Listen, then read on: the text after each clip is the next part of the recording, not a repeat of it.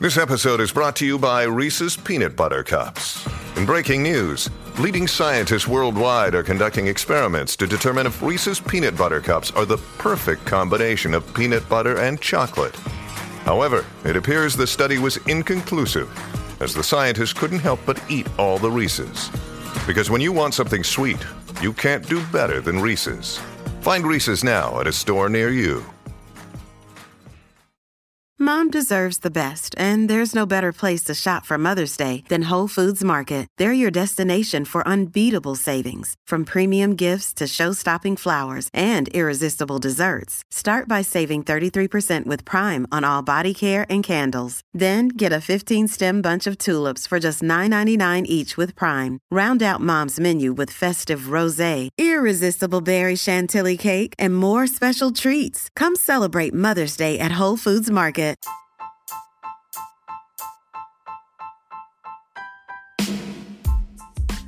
Hi everyone and welcome to the 43rd episode of Praticamente Inglese. Hope you're doing well guys. Today we will be talking about Italian restaurants around the world, uh, the Italian cuisine. Uh, I will be asking to my guest about uh, business lunch, uh, business dinner uh, in the US mainly, and also a few tips on how to improve our spoken English. And we will be doing this in a few seconds with uh, Attilio Borra, which is um, a private chef, an Italian private chef that had the opportunity to work all around the world and is a very experienced chef. So I will be, you know, very curious to interview him to know a little bit more about uh, restaurants, Italian cuisine, differences in between, you know, um, Italy and uh, other countries abroad, let's say. Uh, before doing that, I would like to remind you that Praticamente Inglese is uh, everywhere. it's on Facebook, on YouTube, on Instagram, on Patreon. If you want to support me and you want to be part of the community, uh, we we meet every two uh, every two weeks. Uh, on on a Thursday, and we have a chat together with all the supporters. So if you want to be part of the community, you can go on patreon.com forward slash Mattia Morelli. And also, since uh, this week, I mean last week, uh, Praticamente Inglese is on Amazon Music as well. So you can ask Alexa to play the, the podcast directly uh, from the Echo device, and uh, you can try and see if uh, it's working or not. And you let me know maybe with a DM on LinkedIn uh, as uh, we usually, you know, have a chat and you share your feedback with me. And I really appreciate all the people that uh, are sending me a DM saying about the podcast and how I can improve and all those kind of thing. So, as we're gonna have a long interview, something around 45 minutes uh, with Attilio, I'm gonna switch now in Italian for a bit and I will tell you a little bit more about today's episode. Eh, quindi ragazzi, mh, mm, come avevo, vi ho già detto, insomma, adesso in inglese ormai siete super pratici, trovate praticamente inglese un pochino ovunque. E oggi intervisto Attilio Borra che è un private chef, una persona molto molto competente nella ristorazione ed è un, ambas- un ambasciatore, diciamo, della, della, cucina italiana nel mondo e mh, mm, molto esperto in, soprattutto in America, quindi gli chiederò delle cose eh, circa le differenze con l'Italia, eh, delle piccole tips differenze anche di termini che utilizziamo noi e cosa avviene un po' all'estero eh, in, in, per, sia per la ristorazione sia per il cibo italiano di cui siamo tanto famosi nel mondo. E, uh, il, il, podcast è anche su Amazon Music dalla scorsa settimana, quindi insomma continuate a seguirlo, datemi i vostri feedback su LinkedIn, li aspetto e quindi insomma spero che mi possiate dare suggerimenti per le prossime puntate, se vi piacciono queste serie di interviste, chi, che tipologia di persone volete che io intervisti in futuro e un pochino insomma in generale cosa ne pensate perché vado molto eh, tengo molto vostre, ai vostri feedback. So having said that uh, so let's get started with today's episode and I would like to welcome Attilio Borra. hi Attilio. How's it going? Fine. How are you? Nice to be here with you. Yeah thanks for uh, you know for accepting my you know invitation to the podcast Praticamente Inglese as I would like to, to talk about restaurants. Difference differences between Italian restaurants, American restaurants. You have a great experience abroad, but tell me, uh, I mean, tell us a little bit more about yourself, Attilio. Okay, well, I'm. Uh, my name is Attilio Borra, as you said. Uh, I've been traveling uh, the world since I was a little kid. I was very lucky, and uh, this passion of food that I had has brought me to um, get more and more the knowledge of uh, how the food industry works, not only in Italy but also abroad. I, um, when I was a, a, teenager, I did a school, a cooking school. Uh, got a diploma for that, and very young, I started working in restaurants. I left Italy that I was only 18 to go to United States. And uh, as I was still going to college, uh, I uh, work in restaurants over there uh, from the very, very bottom all the way up uh, as I uh, got older. So I started as a busboy and now I became a chef. So what's, what's a busboy in Italian? A busboy from the term bust means to clean. So you bust clean the tables after the guest has gone, just so that uh, you can reset the table and uh, a waiter can have a free, nice, clean table to host some more clients. So usually in a in a restaurant that has uh, a lot of turnover with the clients, uh, the busboy is an essential figure just because uh, they have to get the tables quick, uh, clean, just so that they can be used again. So, for example, in Italy, is the waiter, no? Il cameriere doing correct, it, right? Correct, correct. Because uh, the structure is different uh, uh, from uh, the um, the United States and Italy as far as the organization in a restaurant. Uh, some figures like the busboys are not included, also because uh, um, the, the, the structure of the Italian restaurant has the waiter to do many things. Um, for example, I worked in a restaurant as a waiter here in Italy, and I was doing the decoration from the the for the desserts. I was uh, bringing the menu to the clients. I was getting the orders. Uh, uh sometimes I even help uh, uh, the chef, depending how big the restaurant is. But you help the chef also to do some appetizer. You cut the bread and you bring it to the table. All kinds of things that in United States maybe they have several other figures to do this kind of job. So the waiter mainly just brings the food to the table or the drinks or things like that, and that's it. Okay, yeah, it's quite interesting. So, for example, you know, what's the main difference from uh, you? You were talking about the structure of a restaurant.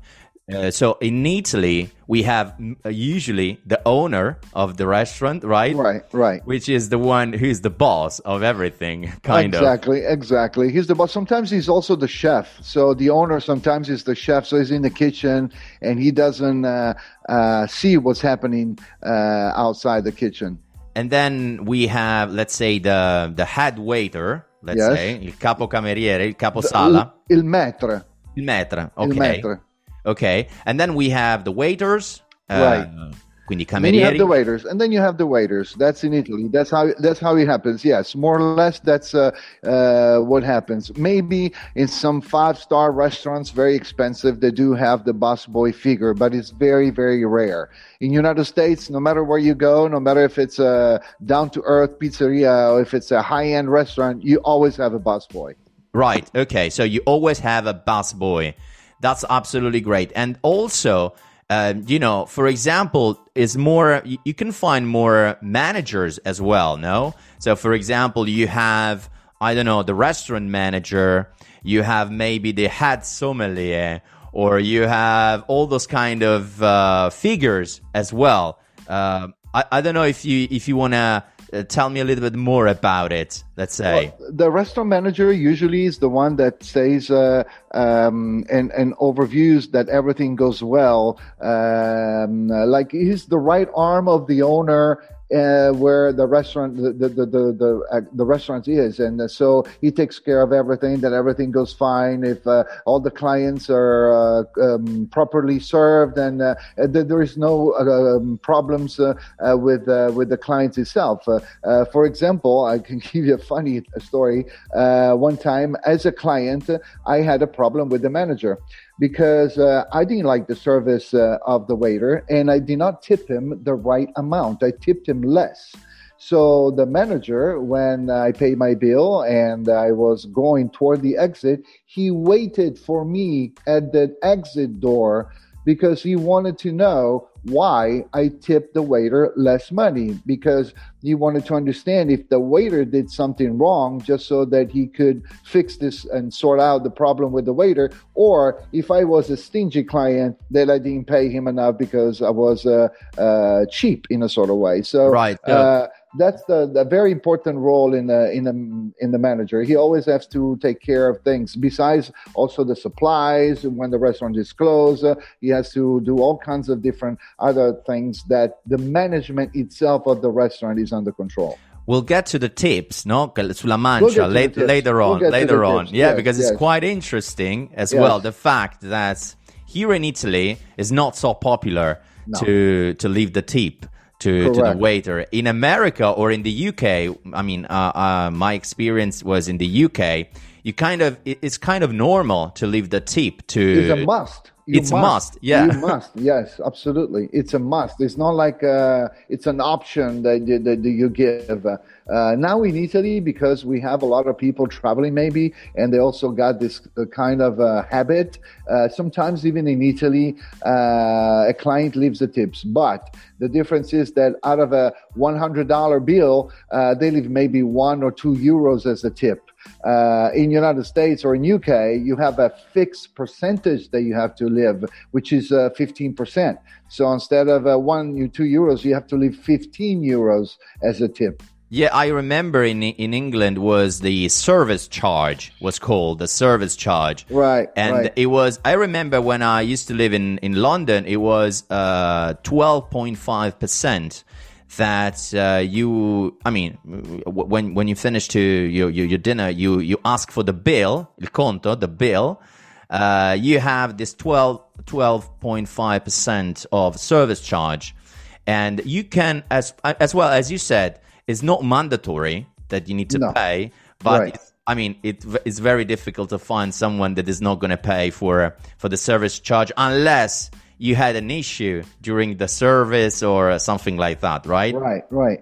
But now um, it's funny because you said the bill. That's another difference between uh, two countries. There uh, Anglo-Saxon country between uh, UK and United States, for example. In UK, uh, you said bill. In United States, you say the check. Ah, the you don't check. say the bill. The bill is like something you pay to a supplier uh, or my electric bill uh, that's what they intended. It's so funny that you have all different kind of terminology to mean the same thing, and then and this is also part of the English language, which gives you many opportunities to uh, interpret one uh, one noun that had different meanings and yeah so, uh, so, for example in in england is like the service charge. Is it the same right. in the us yes yes the service okay. charges are uh, the same. Now in united states some restaurants uh, especially a little high-end uh, restaurants they have no matter see let me let me do uh, uh, let me open a parenthesis here for a second. When i used to work you i used to get 10% um, tips on uh, uh, tables up to eight people. From eight people up, the tips was already included in the bill, in the check. So right. uh, while you go there just with your wife or your girlfriend and you give me your tip, so you have to really calculate the tip manually and add it to the check. From eight people up, the 15% was already included. Nowadays, there's many restaurants in the United States where you go and the service charge, no matter if you're by yourself or if you're like with 20 people, it's already included in the check.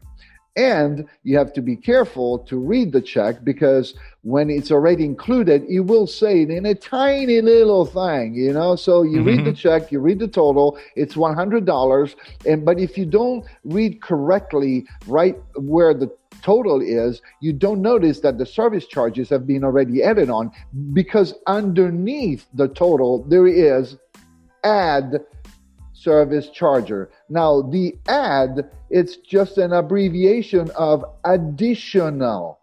Right. Which if you don't put the period or the point after ADD, it means a verb add right something else so it's very confusing very tricky and you do have to know that otherwise you end up paying a double tip to your waiter, which many people do regardless because they just don't read. They read the total, they assume that there is no tips included. They just see add the service charges, which they will add the service charger, but the add is something that is actually an additional one, not something that uh, you're adding to it. Yeah, because so also also I think with the tips, with all the service charge, the restaurants will pay the waiter an additional amount. You know, so it's like uh, in Italy we have contracts, no, with uh, with the waiter. Uh, I don't know. It would be at the end of the month, maybe one thousand euros per month, one thousand two hundred euros per month. Um, and we don't have so many tips in here in Italy. In Italy, the waiter is paid by income. Okay. So it is a, a, a, a true employee of uh, uh, the restaurant, just like uh, any other figure inside the restaurant, and he has a, fixed income uh, that he receives every month. And what about uh, what about the U.S. for example? The U.S. Uh, in the U.S. it works different because, of course, all the waiters have to be legalized, and so they are hired as employee, but they don't get paid a fixed income uh, like uh, here, they have minimum wage that, according to each state, uh, has a, um, a, a um, an amount.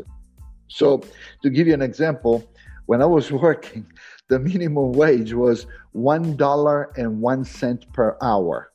So I would work eight hours a day in a restaurant, and I would get paid eight dollars and eight cents, and that was the legal um, uh, amount that I would get paid as an employee.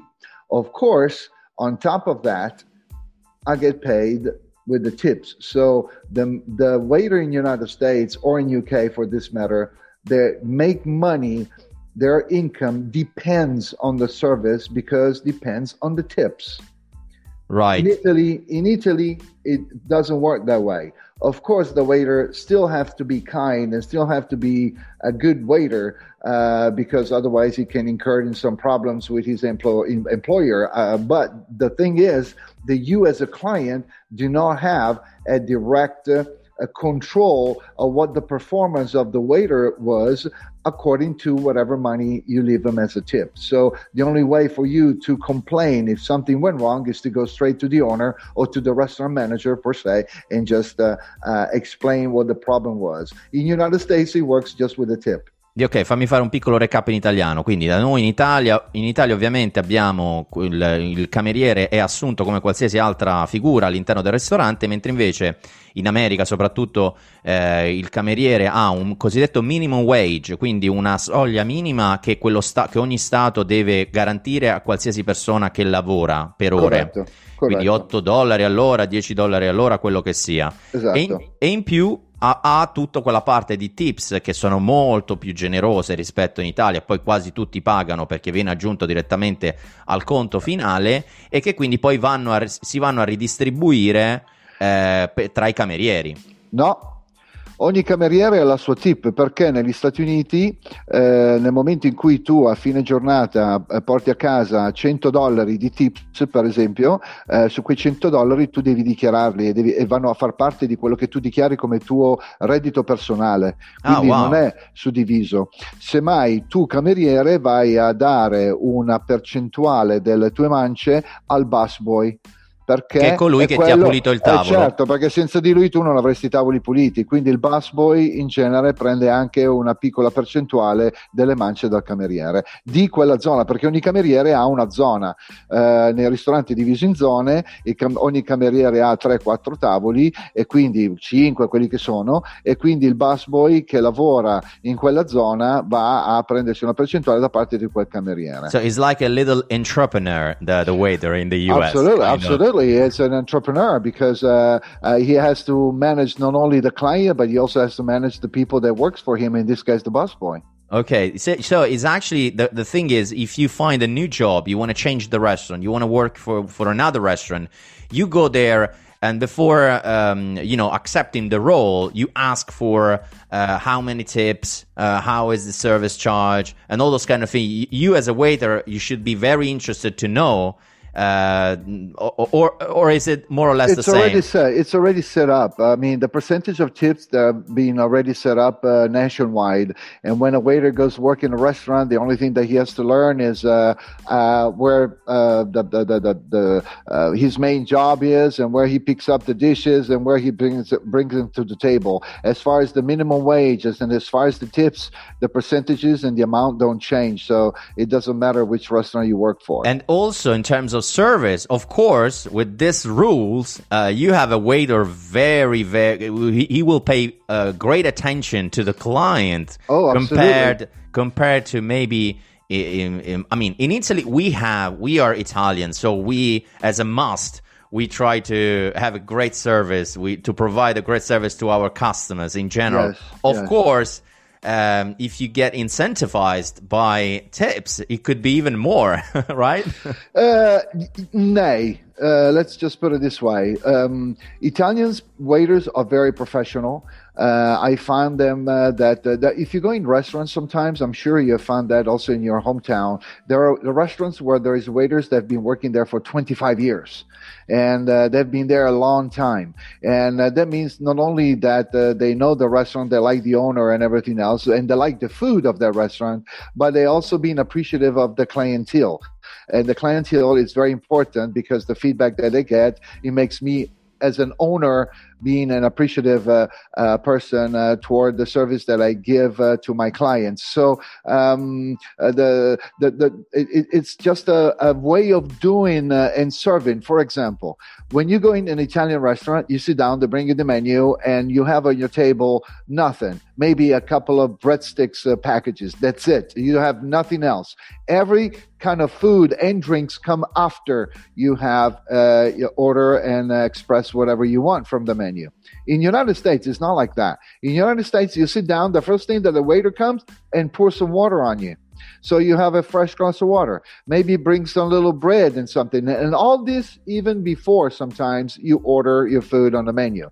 So the waiter in United States is also uh, forced to come more and more time to fill up that water that you have because uh, most of the time they drink tap water they don't order bottled water like we do over here so that's like one of the difference plus because they do get the tips they come, how is your food? Is that okay? You need anything else? You want me to bring you a little bit of this, a little, a little more sauce, a little more ketchup, a little of this. So they come very often to your table. I have to say, in certain case, they're even annoying because they really come too much. And I'm like, okay, I'm fine. Please leave me alone. Let me talk to the person that I'm with. Leave me I mean, alone, I- yes, I mean, I'm talking more to you than the person I'm with at the restaurant. Sometimes, you know, it's not always always like that. And they're very kind and they're very gentle. I have to say, they're not rude or they're not. Uh, uh, how can I say? They're not in, um, invasive. You know, they, they- they're very polite. Uh, at the same time, in Italy, uh, everything is reduced to a minimum. So they bring you the food, you start to eat, you will not see the waiter until it's finished and they take your plate away. They, they, they rarely they come to say how, how is it going, everything okay. Maybe they come one time. Is everything unless okay? Unless you are in a Michelin star restaurant See, no, where the no, service is like uh, amazing everywhere, right? Uh, yeah, yes, of course. But if you go in a Michelin star hotel, uh, hotel in a Michelin star restaurant, you pay like uh, two hundred dollars per person to eat. Uh, you pretend a little more service than the pizzeria and, uh, the way you usually go. Of course, I mean, Right. Uh, uh, that's also the other kind of thing, uh, the Italian mentality. If I pay more, I deserve to have more, no matter if it's food, no matter if it's service. In United States, it works the same way, but as far as the service is concerned, because you pay with the tips, the tips, the, the service is always the same. So the waiter will be always attentive to your table and he will always come and trying to uh, give you whatever you need even before you ask it. Yeah, yeah, because the the service he provides you is like uh, will will result in some in more money at the end of the day. You know? Absolutely. Yeah. You, you know how many times I, I was paid when I was working as a waiter because I made, uh, I, I said a joke, I made the client laugh and all this. I got paid much more than the 10 or 15% of uh, tips just because the client had a fantastic experience. That's what they want. They want the experience inside the restaurant. They don't just want to go there to feed themselves. Right. And what about coperto? No? We have il coperto qui, no? Yes, Here. yes, so che tu paghi yes. un euro, due euro a persona. How is that working? I mean, No, it doesn't work like that in the United States. In the United States, you don't pay for bread, you don't pay for uh, the coperto. You pay for the bread if you ask some more, maybe, uh, besides what they ask you. Uh, but usually, the coperto and bread, uh, it's something that only in Italy we have, which at the end of the day, it helps the uh, restaurant owner uh, to pay his own expenses for the tablecloth. Let's consider that uh, a lot of time when you don't pay the coperto in Italy or in United States, you're not eating on a, a cotton tablecloth. You're probably eating on a paper tablecloth, and that's why you don't pay it. But even high-end restaurants, they don't put the coperto as a voice on your on your bill. I'm sure that whatever other expenses that there is, it's already included in your bill under another name, uh, or it mixed with the food cost, but they don't just specify the coperto for sure. Yeah, yeah, and uh, in, in um, let me let me ask you this. So we talked about you know the um, the restaurant. What about the the chef? The um, what about behind the scene? Let's Behind say. the scene. yeah, I mean, uh, I, I'm very curious to know as well the differences in between, uh, of course, uh, Italy and the and United States when it comes to Italian restaurants. You know, you told me uh, that there are quite a few differences in recipes as well, uh, raw materials. Uh, could you give us some examples of, uh, you know, something that's what's going on with the Italian cuisine abroad? Okay, let's start by saying that the Italian cuisine is probably the most popular cuisine there is in the whole world. No matter if you go to Australia, China, Hong Kong, uh, Saudi Arabia, or Germany, or United States, or Brazil, Italian cuisine everybody love. Anywhere I went, I'm like, I'm Italian. Oh, I love Italian food. I love Italian cooking, and everybody loves that. So uh, it's um, it's a be- because of this, a lot of Italian restaurants popped up everywhere. And uh, even if you're not Italian, you want to use the Italian name just so that as a marketing uh, strategy, it will attract more people. Uh, now, a lot of Italian restaurants, they call themselves Italian, uh, even though they're not owned by an Italian person. They have tried to copy some dishes, but because they don't have the culture, they don't have our history inside, they don't know very well what an Italian dish means. So they have to adapt it to the local palate. For example, I, I used to work in Louisiana, which is down to the south in the Gulf of Mexico, and uh, they have all this kind of mixture of of, of uh, uh, European French uh, um, uh, history as far as the cuisine is concerned. So they put everything together. So you may be able to find uh, a steak with some crawfish on top, crawfish tail on top, which is something that we never thought of. The crawfish is like uh, the sweetwater shrimp. Uh, the one um, that, that, that, that, that uh, it's really big. It's a shrimp that is really big, uh, and uh, i, i gamberi di fiume d'acqua dolce che hanno Ah, proprio ok, le tenaglie. ok. It's a, a freshwater. Lì li chiamano i crawfish e lì li- in Louisiana li trovi in ogni fossato. Eh, scavi un po' con eh, la vanga e ti vengono fuori i crawfish, eh, cioè li Ok, trovi dappertutto. È solo che appunto in, parlo in italiano? Sì, sì, certo, certo. Eh, lì nel- ne- ne- in Louisiana, ad esempio, ti facevano la cotoletta alla milanese con le le- le- eh, i gamberi d'acqua dolce sopra, perché comunque per loro una cotoletta alla milanese, che poi tra l'altro era impanata in modo diverso, era fritta nell'olio, non nel burro, non era battuta, non aveva l'osso come quelle che per loro era una bistecchina semplice, non valeva. E allora per arricchirla panna e sugo di pomodoro per fare una salsina rosa e poi ci sbattono dentro i gamberi e hanno fatto un piatto fenomenale. Sotto, sotto, sotto, eh, diciamo, la, l'Italian cuisine. esatto. Eh, oppure le, le, famose fettuccine Alfredo, che adesso sono diventate addirittura un piatto. Sono così famose, eh? come pirateria, è così famosa questa cosa, che è diventata pure un piatto internazionale la fettuccina Alfredo, che poi non è nient'altro che aglio, panna, formaggio parmigiano e basta. Quindi tu mangi sta mappazza che, che, che quando si asciuga diventa, le tiri su, ti viene su tutto il, il coso, non ce la fai a torcigliarle, e che è una mappazza agliosa, pazzesca, che loro la usano come contorno addirittura. Yeah, and, and, what, and, what, about what about pizza, for example? There's a big issue with pizza as well because I remember, you know, they put pineapple, ananas, no? Oh my god, in, oh into god. it or oh things god. like that, right? Yes. So yesterday I was in this. Um, uh, in this room with this uh, Chinese guy that lives in uh, California, and uh, he asked me, uh, "Chef, uh, um, when I eat a pizza here, after I eat it, it's very heavy. It takes a long time for me to digest it. I feel sleepy, and sometimes I even have stomach burn. I took a trip to Naples and I went to eat a pizza there, and oh my God, I didn't feel thirsty. I didn't feel like I had a lot of digestion. I didn't feel what what is the difference?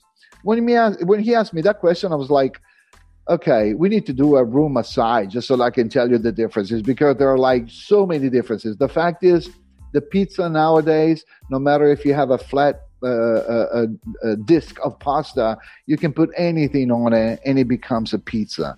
But uh, us Italian nowadays, especially if you if you travel from some serious pizzeria in the south or north of Italy, you have uh, uh, the chefs or even the pizzaiolo that uh, have made a search on the flour that they have combination of flour. They produce their own uh, yeast. So it's a sourdough fresh yeast they use.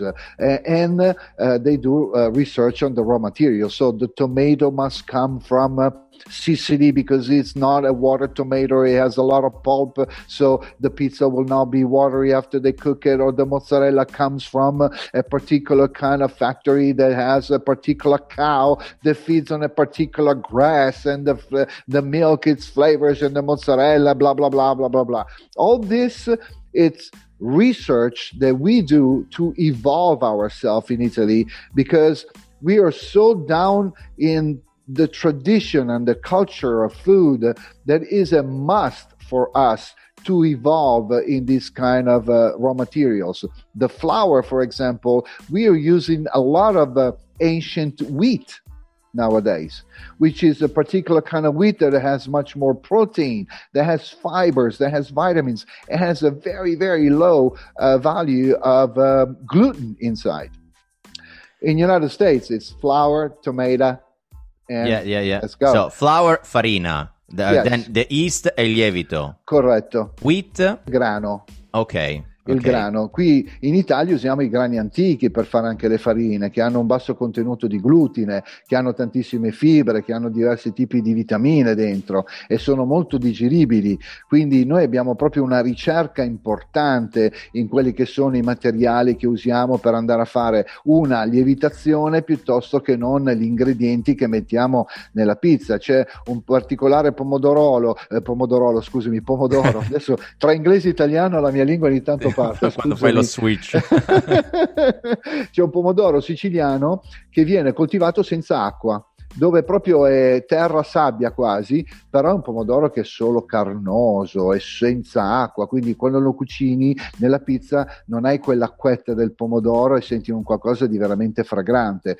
Negli Stati Uniti non è così, nel senso che a meno che, a meno che non vai nelle pizzerie italiane, proprio italiane, quindi parlo di New York, parlo di Miami, parlo di Chicago o Los Angeles, ma per il resto delle altre città o degli altri stati trovi la confettura di pomarola dalla bottiglia che la mettono dentro, gli mettono un po' di origano, un po' di polvere d'aglio secco e la mischiano e quella è la loro pomarola che usano per fare la pizza, cioè non c'è questa ricerca, non c'è questo tipo di uh, raffinatezza degli ingredienti, anche perché negli Stati Uniti la pizza ti arriva, uh, hanno le misure. Anche un'altra cosa, it's a curious thing.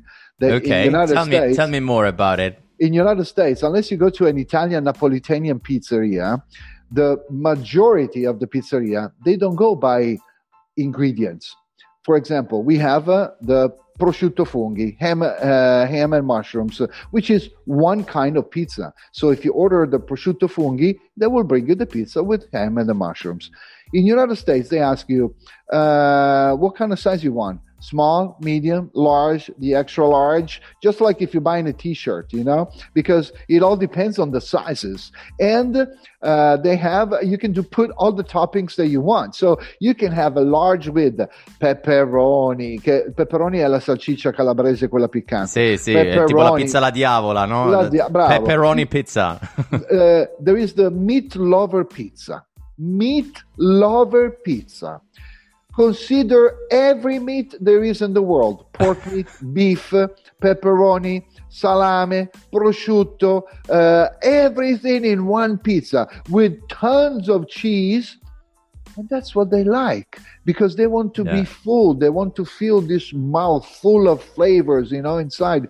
And this is like uh, what what is my uh, hardest task. You know, at the beginning you said that I'm an ambassador of the Italian cuisine, and that's where I want to go. I don't want to go to the operator that is actually doing something uh, to survive and, and to work in his business, but I wanted to go to the consumer that to to as an awareness toward him when he goes buy an Italian product, but especially when they go eat in a restaurant like this and teach them that if they come to Italy, they're not going to find a meat lover pizza. So the, to to bring them to what our culture is and to find that balance in understanding that uh, they must respect our cuisine as well as our cuisine respects their recipes, their cuisine, just because they have different stories and they have tradition and different way of cooking it.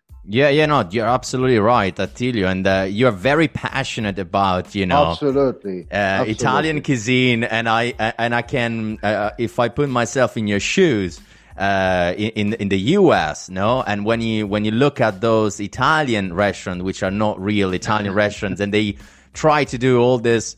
Uh, miscellaneous things that you know they put everything into it you know there's no culture behind the raw material and and maybe the only way you can do it is maybe because you get into an Italian pizzeria or an Italian restaurant where the owner is from Italy, is uh, he's just moved from Italy, and uh, he uh, I, I understood as well that there are quite a few uh, owners of restaurants that they even get the raw material, the ingredients from directly from Italy, right? is that correct? Absolutely. Absolutely, absolutely. Uh, there is a, I'll give you an example. A dear friend of mine has a restaurant, an Italian restaurant in San Diego, in La Jolla, which are the hills, the high-end hills of San, San Diego area.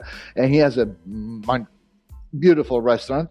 He has the branzino arriving from Italy. He has the true mozzarella di bufala arriving from Italy.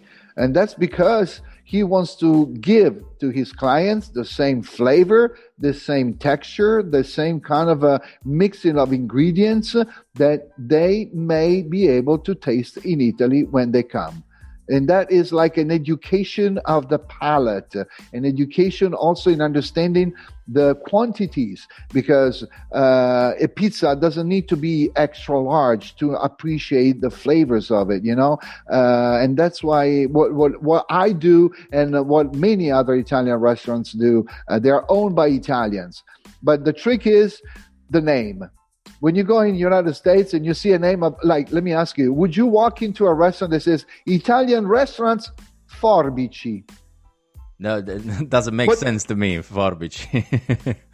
would you go eat? Uh, let's go eat at Caesars. You know, I mean, what what, what that doesn't mean. You know, so yeah. they they always try to come up with names uh, that sound Italian, but they have no meanings whatsoever. Even for an Italian, it's like what what what is Forbici? What are they going to do? They right. cut you up when you get in or something. You know, and uh, so that is the beginning to understand that that's not a true Italian restaurant for L- sure. Listen, Attilio, let me ask you this. I mean, praticamente inglese. Uh, my my podcast is all about, you know, practically English, you know, things that people that can use straight away for um, you know to to apply just the next day with uh, mainly with their colleagues or co-workers as this uh, I'm always touching a few topics regarding uh, business in general uh, what about you know business lunch business dinners would you um, are they I, am I'm, I'm sure are very popular in the US you know oh god yes absolutely uh, Can you tell me uh, some something about you know the, what's the difference in between us, let's say, a business dinner for for, for our perspective,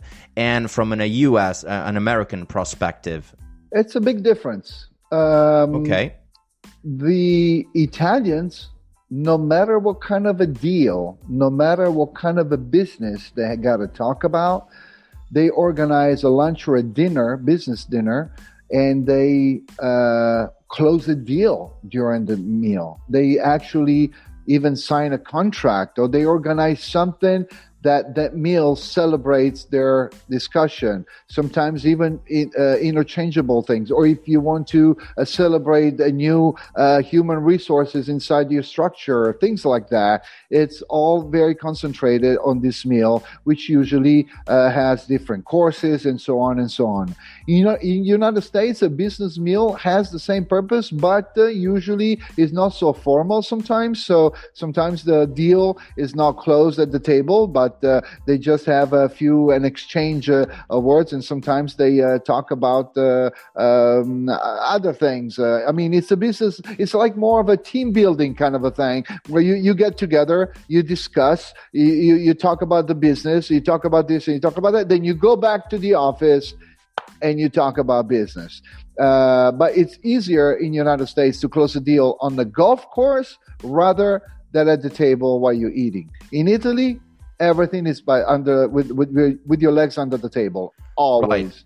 Uh, so you mean there are quite a uh, quite a few different uh, activities that you can do in order to close a deal. You can organize something at the golf course See, where you absolutely. play golf, or absolutely. you maybe okay, okay, absolutely. There's and, not a manager or a CEO of a company in the United States that doesn't play golf. All of them do and uh, uh, they probably would uh, even appreciate if uh, uh, uh, you you go play with them, especially if you're a foreigner, because to them, an American person, it's almost like if they give it as a granted that they would go and play golf. in Italy, it's not granted at all. So when they find a foreigner that plays golf, I learn how to play golf just because so I can go with some CEO or some major important person person on the golf course and talk to them as I was playing. And sometimes even my uh, low uh, capabilities in playing was also a, a source of uh, uh laughter and uh, to break the ice a little bit, you know, just so that there was no tension. Also, because one thing is to stay with your table underneath the legs of the, with your legs under the table and, and to taste the food and the food brings uh, pleasure the food brings uh, warmth in in the golf course, if you miss the shot, you're mad at yourself. So you started to change also your personality. So if you want to close a deal and the person that has to sign your contract is losing or it's not in that good of a day and all his shots are like uh, going left and right you're like, oh my God, I'm never going to do anything today. So, I mean, you know, you okay. also have this kind of a thing that you got to consider. That's great. That's a great example. And uh, do you have any suggestion, any tips for uh, for our audience in order to improve their English, their spoken English? Uh, we have quite a few people that maybe have studied English at school. They they would like to improve. I know they always they always said, okay, you you should listen to uh, you need you should watch movies, you know, in original language. Uh, what what would be something on top of that? Okay. You know, some, something that really helped you uh, to improve your English, and uh, on top of uh, speaking with the you know native speakers all the time, right, every day. Right, right. You know. Okay, so. Um, I, was lucky because I started to travel the, uh, in foreign country when I was 12 and I started to speak a little English. But uh, after my summer was over and I had to come back to school, whatever I've learned those two or three months that I was abroad, uh, no matter where I was, uh, it kind of faded away uh, when I went to United States, I went to school, and because of my um, knowledge of English, I had to do what they call uh, um, some summer school, just so that I can uh, improve during the summer my some of subjects uh, that I had to learn, and then I can move them on uh, uh, into the fall semester. There is one thing that helped me a lot And there was one thing that a teacher, my English teacher, taught me, and it was amazing. I still have it in my mind every time I speak. So, first of all, you have to speak simple. In Italian, we have uh, uh, presente, passato prossimo, congiuntivi, uh, passato remoto, uh, congiuntivo, passato. Uh, we have so many different kind of conjugations of the verbs, which are correct, which is part of our culture and our language. In English, keep it simple, present and past tense. Do not start to think se ci fosse stato una cosa. No, if I was there, se c'ero, punto. Cose molto semplici, because your brain in the beginning has to think the sentences in Italian, it has to translate it in English. And uh, unfortunately, we cannot avoid that. It's a common thing that we all do. So to have this translation process of our brain, it's easier if you think it in the present and the past tense, because the sentence can come right up easier instead of thinking, I wouldn't have done, I wouldn't, wouldn't, wouldn't have, I mean, I wouldn't had, had, have. I mean, come on. I mean, you, you will go crazy. Your tongue will actually make a knot in your mouth. And so, first of all, to keep it simple. Second of all, learn as many names as you can because the English uh, language is very easy to learn. Also, because some of the names have a derivation to become verbs or to become adverbs or to become anything.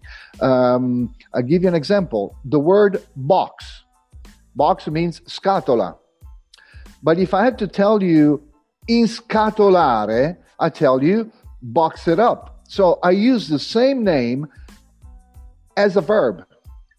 Splash, same other thing. A splash of water, uno schizzo d'acqua. But if I want to dive in the water, I make a big splash there. So it comes to be a word. So the more your vocabulary is wide and has more nouns learn, you are able to speak the language because sometimes by using present and past tense and have the names, the proper names expressed in the sentence, no matter if the construction of the sentence is backward because you translate it from Italian to English, they will still understand you.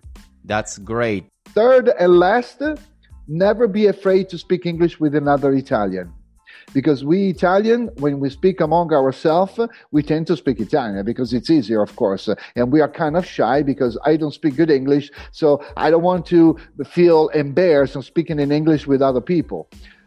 Don't do that. Don't do that at all. Feel free. Just, just, just go with the flow. You know, if you make a mistake, yeah, you make a mistake. You know, what's the big deal? If a foreigner comes to Italy, they don't speak Italian like that. So it's the same kind of thing. Everybody accept mistakes, but they even accept more if you go with it and you don't just feel like, uh, oh no, I don't feel like talking because of, no, no, no. Always speak Italian with other Italians and uh, always uh, uh try to be, um, not to focus on the correct things. Just speak it after a while that you speak it, the correct form will come by itself. Yeah, yeah, because we're looking for perfection, but uh, this doesn't exist. First no. of all, I I make so many mistakes myself, you know, as well. I'm not an English teacher. I'm not an English teacher. I'm just a guy uh, who had the chance to work abroad uh, to to learn English, you know, and I'm trying to to share my experience with other people, and that's the way it is. And also,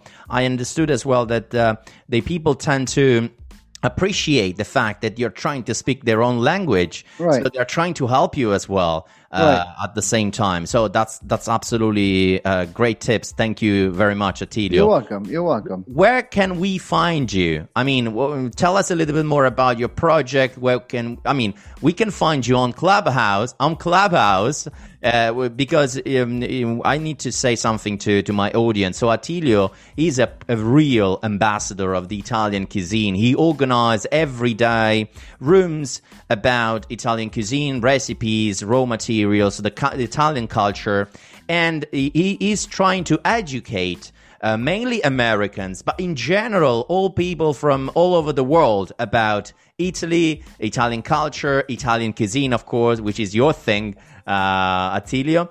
But on top of Clubhouse, where can we find you if you have any project, upcoming project? Tell us a little bit more about it before we wrap up this conversation. Thank you for this. I really appreciate it, Mattia. Okay, so uh, you can visit my website, www.iloveitaliancooking.com.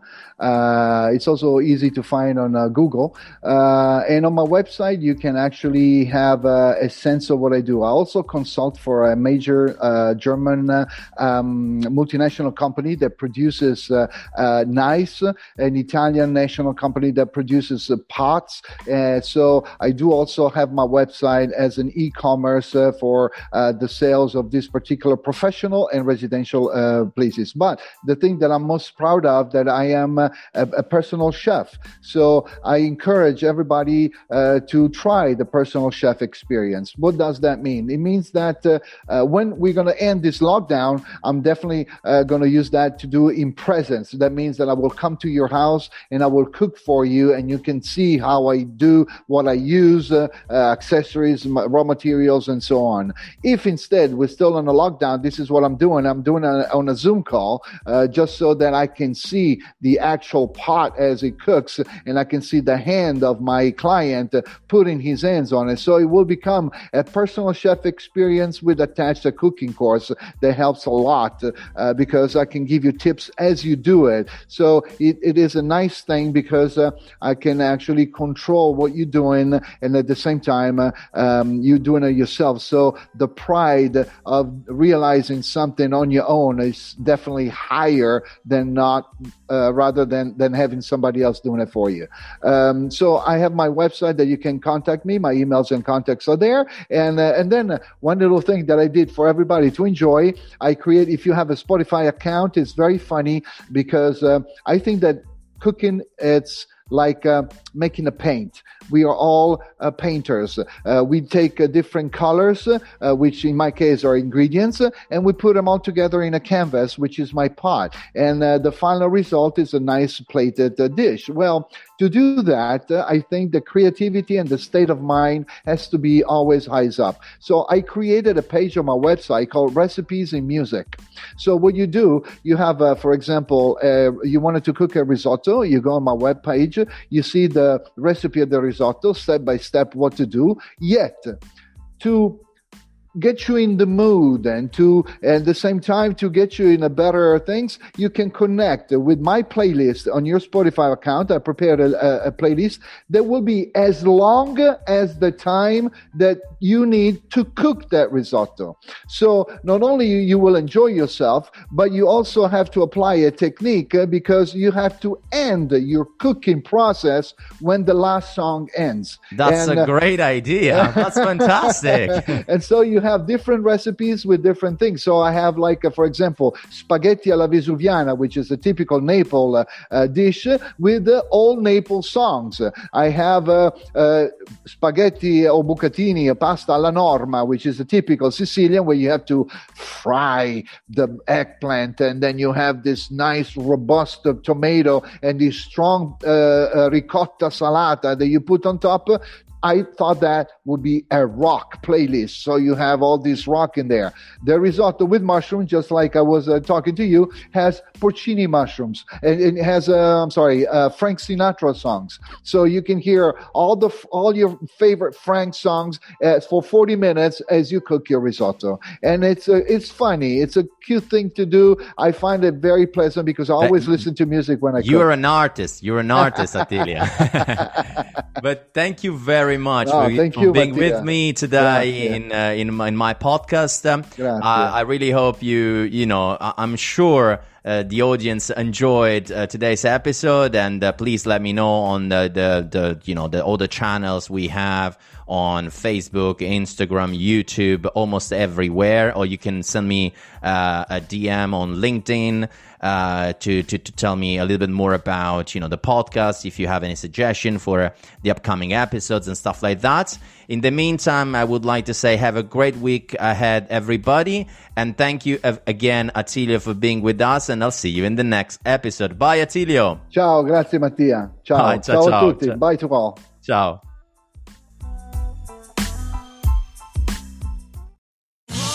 Sotto costo 1 euro. Fino all'11 maggio la scopa elettrica Unlimited Bosch, senza filo e con spazzola adatta a tutti i tipi di superficie.